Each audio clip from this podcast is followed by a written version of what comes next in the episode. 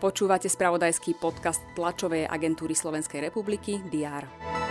Máme za sebou sviatočný deň, kedy sme si pripomenuli 30. výročie prijatia našej ústavy. Prezidentka Zuzana Čaputová pripomenula, že ústava naliehavo potrebuje zmenu prístupu. Predseda parlamentu Boris Kolár zároveň ocenil 6 osobností cenou Jozefa Miloslava Hurbana. Na Slovensku sa konali aj protesty.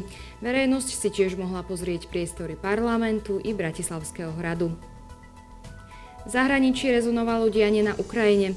Inšpektori Medzinárodnej agentúry pre atomovú energiu dorazili vo štvrtok do ruskom kontrolovanej záporožskej jadrovej elektrárne na Ukrajine. Európska agentúra pre lieky odporúčila povoliť používanie dvoch vakcín proti koronavírusu prispôsobených variantu Omikron. O všetkých dôležitých aktualitách budú redakcie TSR informovať aj v piatok 2. septembra.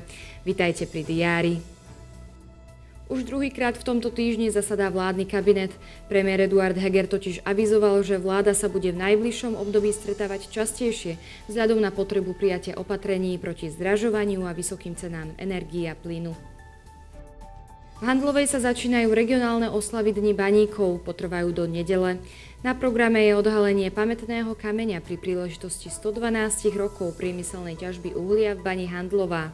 Udeľovať sa budú tiež ocenenia za rozvoj baníctva na Hornej Nitre.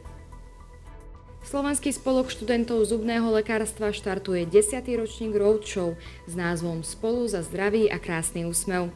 Študenti navštívia celkovo 20 slovenských miest. V Prahe sa končí medzinárodná konferencia Fórum 2000, ktorej súčasťou je mimoriadne fórum pre Ukrajinu, venované povojnovej budúcnosti našich východných susedov. Na švédskom ostrove Gotland sa stretnú ministri obrany severských a pobaltských krajín. V Amsterdame sa bude konať tlačová konferencia Európskej agentúry pre lieky o vakcínach proti covidu a opičím kiahňam. Slovenský futbalový zväz predstaví nového trénera našej reprezentácie. Bude ním Talian Francesco Calzona.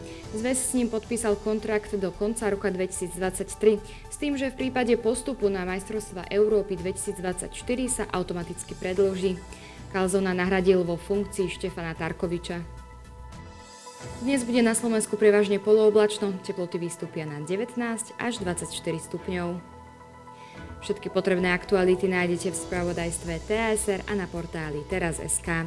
Želám vám pekný deň.